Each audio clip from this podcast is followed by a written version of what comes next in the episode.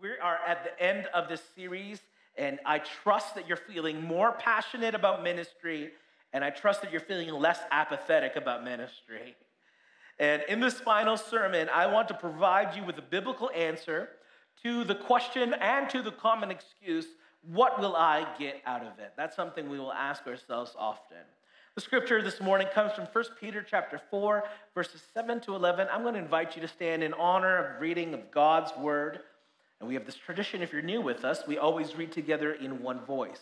So the scripture's on the screen behind me, and we're going to read these verses together, just a few verses, but really powerful verses. And so 1 Peter chapter 4, verses 7 to 11. Let's read together. The end of all things is near. Therefore, be alert and of sober mind so that you may pray. Above all, love each other deeply because love covers over a multitude of sins. Offer hospitality to one another without grumbling. Each of you should use whatever gift you have received to serve others as faithful stewards of God's grace in its various forms. If anyone speaks, they should do so as one who speaks the very words of God. If anyone serves, they should do so with the strength God provides, so that in all things God may be praised through Jesus Christ. To him be the glory and the power forever and ever. Amen. Let's pray. Father, we thank you for your word this morning from 1 Peter chapter 4, and I pray that you would speak to our hearts, God that we would hear exactly what you want to say to us. May we never be selfish. May we never be narcissistic or egotistic about having things and, and finding benefits for ourselves. May we be about the kingdom business today. May we be about the Father's house today. May we be about the mission of God in this world, O oh Lord. And so, Lord, I pray that today you would correct us, challenge us, teach us, and lead us, Lord, into the plan you have for us. God, I pray your blessing upon the word today. I need your help to preach it. Would you anoint me? May my lips be servant to your word, to your voice. And so, Jesus, we ask for your presence and your blessing in Jesus' name. And everyone said, Amen. You may be seated.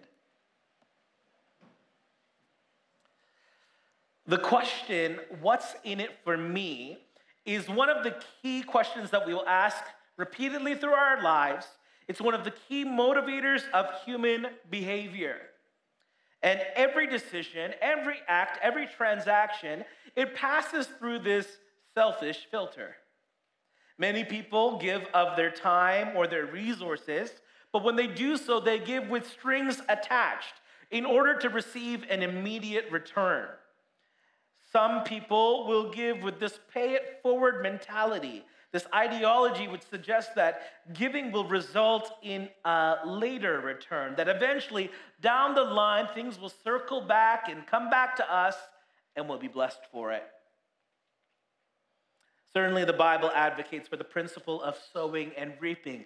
Those are biblical words, those are agricultural words, but it is not a Christian bypass for us to have selfish gain in our lives. See, the reality is that our hearts are torn. Each of our hearts are torn in between two worlds. You and I, we live under the worldly principles of gaining and of maintaining. But you and I also believe in the biblical principles of the Word of God.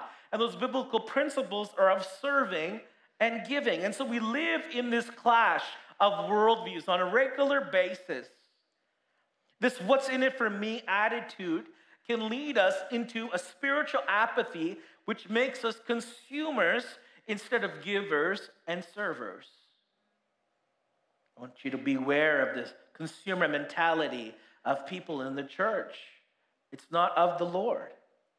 If you're a follower of Jesus Christ, the most profound thing that you have ever received in your life was freely given to you. Do you know that? It was freely given to you. You and I didn't deserve it. You and I could never have earned it you and I were served by Jesus Christ. And the gift of salvation comes from our generous God. You believe that today? That our God is a generous God. It's a gift that you can never repay, and nor should you ever try to repay, Otherwise, it would not be a gift at all. It's a gift to be received, to be enjoyed, to be appreciated. And the biblical motivation for every believer is that we give because we have already been given to. See, God has already initiated the giving process. And now, out of having received that gift, we now become givers. Jesus' expectation is that each of us would follow his biblical advice. In Matthew 10 8, it says, Freely you have received, freely give. Freely you've received, freely give. Christ has modeled what he expects from us. And the question is whether we will be led by worldly principles or will we be led by biblical principles? Which one will outweigh the other? So this morning, I want to draw out three biblical motivations that will lead us to do three things to bless people, lead us to use our gifts, and lead us to praise our God based on 1 Peter chapter 4 verses 7 to 11. First point I want to share with you this morning is that people may be blessed. That people may be blessed. Verses 7 to 9, we read, The end of all things is near. Uh oh. Pretty, that's kind of scary news, isn't it? The end of all things is near. Therefore, be alert and be of sober mind, so that you may do what? Pray. Above all, love each other deeply, because love covers over a multitude of sins. Offer hospitality to one another without grumbling. There's the caveat without grumbling. See, the Apostle Peter, he gives three cautions about specific areas in our lives in which we tend to grow apathetic. He did not address one Christian, he addressed a group of believers. And so, therefore, this text is not disciplinary, like, oh, you bad Christian, you shouldn't have done that. It's cautionary. It's telling us what we should be aware of, what we should be on guard against. And he calls for two way giving, not just one way giving, but two way giving, reciprocating these actions towards each other and to one another. The first is prayer. We can grow apathetic in our prayer life. How many know that? How many have experienced that? Our prayer life can wane. We can struggle to connect with God and pray. To pray with the right heart requires alertness, it requires sober mindedness. And what specifically does the Apostle Peter have in mind here? Well, first is this first, we need to be aware that the end is near in order to pray rightly. When we have the end in mind, we can pray very specific, very strategic prayers because we know the end is near. Now, some people doubt that the end is near. Jesus' return is imminent and the coming of his kingdom is near. I believe that with my whole heart. You're going to hear that preached from this pulpit every time I'm up here. I know Peter wrote those words almost 2,000 years ago, but we need to recapture the urgency of Scripture that transcends time and place. Jesus, my friends, is coming again soon. Do you believe that today? See, this time of waiting, you need to understand, is an exhibition of God's patience, of God's grace, that God desires that none should perish, all would have everlasting life. So he's being patient. That's why the delay. But he is coming soon. And so, with the end in mind, we're able to pray the right prayers. We can see things in its proper view. Second, we need to be aware of our default disposition in order to pray rightly. We must recognize who we once were. We must continually go back to that story, that salvation story of our lives, and look back and remember who we once were apart from Christ. And then we can acknowledge who we are and who we can be in Christ. Without that alertness, without that sober mindedness, we will always choose selfishness over selflessness. God forbid, God forbid that our Christianity ever become inward focused. Secondly, is love. We can grow apathetic in our love life. No, I don't mean our romantic life. I'm talking about our spiritual life, our spiritual loves. Have you heard of that word Philadelphia? I'm not talking about Philadelphia, Pennsylvania. I'm talking about Philadelphos or Philadelphia, which is brotherly love or sisterly love.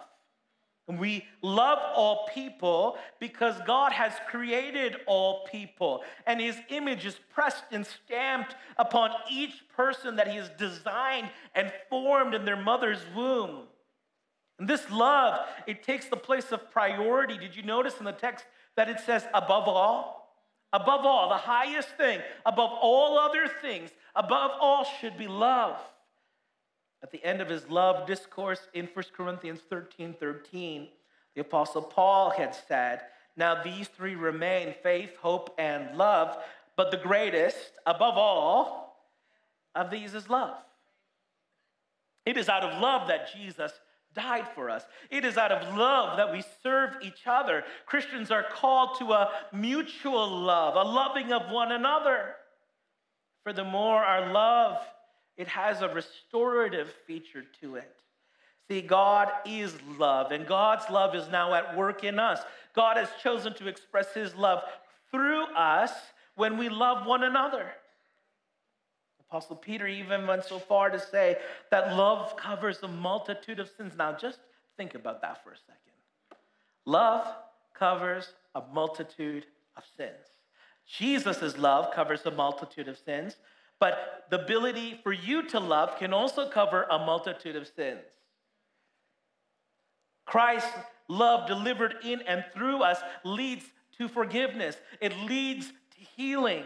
And that's God's work in and through us. Christians do not love in order to be loved. They love because they have already been loved. They have personally experienced the fullness of Christ's love in their life.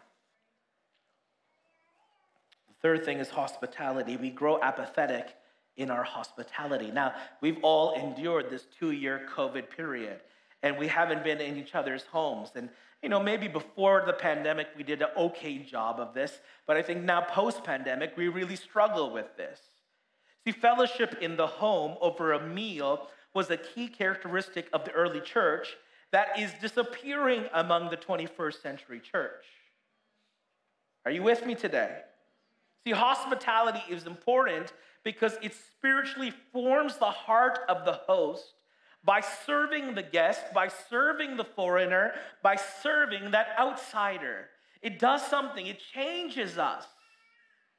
So, most of us would like to be invited to someone's home. Wouldn't you like that? Somebody invites you to their home, you don't have to cook. You go to their home, they've already cooked for you. Now, that's really nice but you might not be interested in inviting someone to your own home. That's a little different. That's my personal space. That's my living room, and it's a little cluttered right now.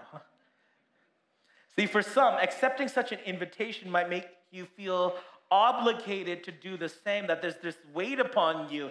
It's not actually fun and enjoyable, it's like a burden that's been placed upon you.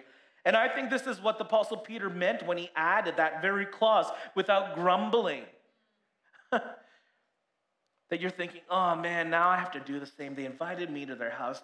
Now I got to invite them to our house. Man, this is, oh, what am I going to feed them? What am I going to do with them? See, for others, accepting such an invitation might make you feel actually competitive to outdo the other person or people in the practice of hospitality. It becomes a question of who did it better. I think many of us might excuse ourselves by saying that hospitality is not our spiritual gift. oh, yeah, it's not my gift, Pastor. It's not my gift. Don't ask me to do anything like that. It's just not my thing. And while there are some people who are specifically gifted by the Holy Spirit for the task, they just excel at it naturally. Hospitality, my friends, hear this today from the Word of God. Hospitality is a universal command, not just for some believers, it is for all believers. All. How do I know? As the Apostle Paul in Romans 12 13 instructed, share with the Lord's people who are in need. Practice hospitality, period. That's it. Practice hospitality. What does practice mean? Practice means do it over and over and over and over again so that you will improve the more you do it. You might not be a great host at, at, at, a default level, that's fine. But the more you host, the better host you become. Just like cooking, you might not be a good cook when you get married or you know when you're in college on your own or in university, but the more you cook, hopefully, the better we become. And so we pray. And so we love. And so we are hospitable because we have been blessed to be a blessing. Because it is better to give than to receive. And because we have been given so much, we can give. Secondly, today, second point is gifts may be used. That our gifts would be used. Verses 10 to the beginning of verse 11. Scripture says each of you should use whatever gift, whatever that looks like, whatever gift you have received from God to serve others as faithful stewards of God's grace in its various forms. If anyone speaks, they should do so as one who speaks the very words of God. If anyone serves, they should do so with the strength that God provides. We're talking about spiritual gifts here. Spiritual gifts are distributed by the Holy Spirit. In fact, you do not even get a choice as to what spiritual gift you receive. Isn't that fun? You, you want this, you desire these things, but the Holy Spirit determines what's best for you to have. And they're not given for your personal benefit, for your personal edification. They are given for the edification of other people. These gifts do not belong to you, they have been entrusted to you, meaning you don't own it comes from the Lord. Another word for spiritual gifts is charismata, from which we get the word charismatic. And it draws from the Greek word charis, which means grace. It's a grace. These, these, these gifts are graces. And charisma, that word charisma actually means gift. So these are gifts of grace. And so there is no point in being gifted something if you never share your gift. If you do not use your gift, no one will benefit from your gift. All God is asking you to do today is to be faithful by being a good steward of the spiritual gifts the Holy Spirit has given you. That's it. Now there are two categories of spiritual gifts according to 1 Peter chapter 4 verse 10 and 11. It's a great place to start when you're studying the spiritual gifts. And the first category you'll notice are speaking gifts. And the second category is serving gifts. See, all spiritual gifts that we find in the Bible will all find their origin in one of these two categories. They'll either be speaking gifts or they'll be serving gifts. So, when God moves you to speak, you must do so as those who speak the very words of God. What a weightiness to that. What a responsibility we have that when we speak in the power of the Lord, that we're speaking the very words of God. Not my words, not your words, God's words. Now, of course, God is going to engage your mind and your mouth in the process. We're not just robots whom God downloads something into and then we just play back the message. It does not mean that we speak as if we are God and we say, Thus says the Lord. You have to add the uh at the end to add some weight to it. We're, we're to speak with humility, we're, speak, we're to speak with reverence because we know it's the Lord's word. And the issue with speaking gifts is this is that in our humanity, we might be tempted to say something that we think God wants to say, but which God has not said. And that's when we get into trouble. We must ensure that it is God's message and that we are only the messenger. We are only the herald. We are only the one giving voice to it. We must allow the message then to be tested by others to ensure its authenticity, that it lines up with God's word, that it's actually encouraging to the people. So when God mobilizes you to serve, this is speaking, and now they're serving. When God mobilizes you to serve, you must do so not in your own strength. You don't serve in your own strength, you serve with the strength that God provides for you. Now, of course, God is going to now engage your hands and your feet. We're not robots who receive a command and then complete the task in function. We are not to serve out of our natural strengths, but instead in the supernatural strength that God provides. And that's what makes the difference the supernatural strength. The issues with serving gifts is that we might have life experience, we might have natural competencies that enable us to do the task or function without the help of God. But I want you to hear this today. I've been trying to echo it throughout the last sermons in this series. God is less interested in what you can do. God is less interested in what you can do. He is more interested in what he can do through you. You got to get that in your heart today. If you don't get anything from this series, you got to get this in your heart. He can do a lot through you. You can do so much on your own. The sky is the limit with God. Actually, the sky isn't the limit with God. God can do greater than that, as the saying goes. After speaking and after serving, what do you get out of it? Let's ask ourselves that main question What do you get out of it? Here's the reality for the most part, nothing. Nothing.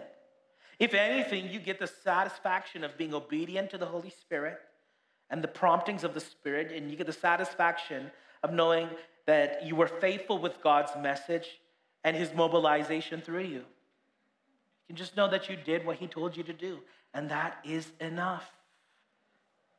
Why? Because spiritual gifts were never about you, they were always about other people. We do not use our spiritual gifts to showcase some kind of superior spirituality. This so often happens in the life of the church.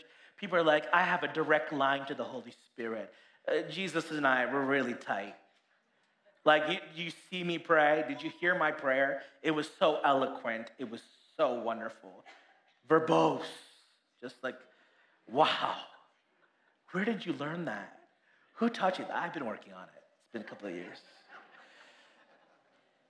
And that's what happens. We, we, we come to this place of thinking that we're superior than others, a superior spirituality.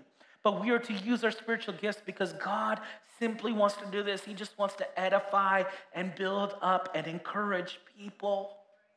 Our God is an encouraging God. And the only way you can receive a benefit is if someone else is obedient, if somebody else is faithful to use their spiritual gifts to edify you. That's how it works. I got to use my gifts. You have to use your gifts. And the result will be all of us are edified, all of us are encouraged. So use your gifts. Use your gifts. Thirdly, today, the final point God may be praised. That God may be praised.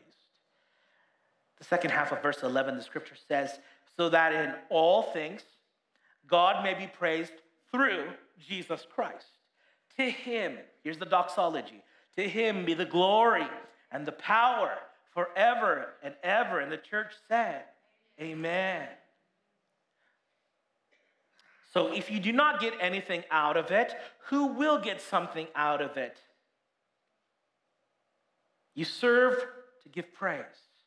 You serve to ascribe glory. You serve to ascribe power to God. That is why we serve. It is not selective as in some things, it is in totality as in all things. Notice that the Apostle Peter is very careful about the directionality of this praise. The only way that we can truly and rightly praise God if we praise God through Jesus Christ. So Trinitarian, we see the Father, we see the Son, we even see the Holy Spirit with those gifts involved here. We need to remind ourselves that we do not serve God for appreciation so that He can pat us on our back and say, wow. Or we don't do it for recognition to hear somebody say, wow, you're just so amazing, such good serving, well done. As nice as that might be to hear from someone. Let me tell you, as a pastor, I always have to remind myself each week when I stand before you that I'm not preaching for your accolades. Can I speak the truth here? I'm not preaching for your accolades. Of course, your words of encouragement are nice, they're appreciated. And it gives me joy when I hear that you're blessed through something that is preached or taught. But preaching is not about me. Preaching is not about what kind of preacher I am. I have to be whole enough to know that preaching is about God. My sincere desire is that you leave every service at WPA doing one thing. You ready for it? Boasting in the Lord, boasting in Christ Jesus, telling uh, people about how awesome He is and testifying of what amazing things He's done. That's what we should leave with here today. My sincere prayer is that you would leave with this magnified view, magnified view of God that God is great, that God is awesome, that God is mighty, that God is powerful, that God is able, that God can do anything. And if you can get that in your hearts and your minds by the end of a service, mission accomplished. Amen. Oh, that we'd boast in the Lord and not in ourselves. That we'd have a magnified view of God.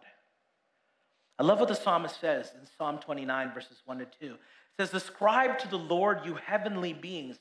Ascribe to the Lord glory and strength. Ascribe to the Lord the glory that is due his name. Worship the Lord in the splendor of his holiness.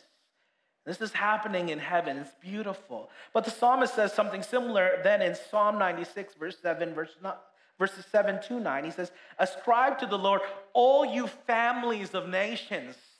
Multi ethnic church, are you hearing me today? Ascribe to the Lord glory and strength. Ascribe to the Lord the glory due his name. Bring an offering and come into his courts as we have today. Worship the Lord in the splendor of his holiness. Tremble before him, all the earth. See, you might understand praise, you might understand worship, but maybe we're not so sure if we understand ascribe. See, to ascribe is to verbally attribute or attribute a trait or a quality to a person. We're saying that this trait is true of this person, it is consistent in that person's character. God's glory, God's power are not traits that come and go. They're not here today and gone tomorrow. These are traits that are true of Him forever and ever. Amen. This is our God. So, what is the Apostle Peter teaching us in this portion of Scripture? It is that we get no glory. Zero. Nada. None. Zilch. No glory. We get no glory, God gets all the glory. God gets 100% of the glory. We should never rob God of his glory. I love the way the English Standard Version of the Bible renders uh, Proverbs 25, verse 27. Listen to this. It is not good to eat much honey. Well, the modern version of this would be sugar, right? Or something like that. It is not good to eat too much sugar or honey, nor is it glorious to seek one's own glory? You and I have done nothing to deserve glory. Jesus has done everything to deserve glory. In fact, even if he didn't do anything, he would still be worthy of glory. He alone deserves all the blessing and all the glory and all the honor and all the praise. He alone has all the power, all the strength, all the wisdom. He has it all. And that's why we go to him because he actually has it all. So, can I encourage you today to praise the Lord, to give him glory? May God be praised through your life. It's not about us, it's about him. As I conclude this morning, the worship team returns. In the era of the narcissist, Dr. Aaron Kheriaty points out the self absorption of our era. And this is what he says Of all the amazing features of the medieval cathedrals, one feature stands out as very strange to the modern mind. We have no idea who designed and who built them. The architects and the builders did not bother to sign their names on the cornerstones. People today might ask, why build the Cathedral of Notre Dame if you can't take credit for it? No lasting fame, no immortalized human glory. We're perplexed by the humility of these forgotten artists who have labored in obscurity. they do, and then they disappear. But this is not how we roll in North America in the 21st century. See, all this humility and anonymity began to change during the Enlightenment era. For example, when Jean Jacques Rousseau wrote his book Confessions in 1789, he dedicated it, listen to these words, and I quote, to me with the admiration I owe myself. The book opens with these lines I have entered upon a performance which is without example, whose accomplishment will have no imitator. I mean to present my fellow mortals with a man in all the integrity of nature, and this man shall be myself. Somebody's high on himself. In contrast, think about the fourth century Christian thinker named Augustine. Augustine's Confessions. He wrote this book, and Rousseau actually ripped off Augustine's title in his book. And Augustine does this. He does something so different. He gives all glory to God. As in his opening lines from the book of Psalms, he says, Great thou art, and greatly to be praised. And as much as we might admire Augustine's humility, here's the thing Rousseau's language sounds so much more familiar to me with the admiration I owe myself. A lot of I's and me's and my's. It's a dedication that would look really at home today on social media and in our world, in this cultural moment that we're living in. How do we put an end to the narcissism? narcissism? How do we put an end to the egotism that prevails in our culture today. Use three filters. You can do it today. Take it from this sermon. Are people being blessed by what you do? Seriously, are people really being blessed by what you're doing? Secondly, are you ex- exercising your spiritual gifts to edify people in whatever you do? Are you using those gifts that God has given you to the glory of God to help people? And thirdly, is God being exclusively praised through all that you do? Is God the one receiving the credit? Is God being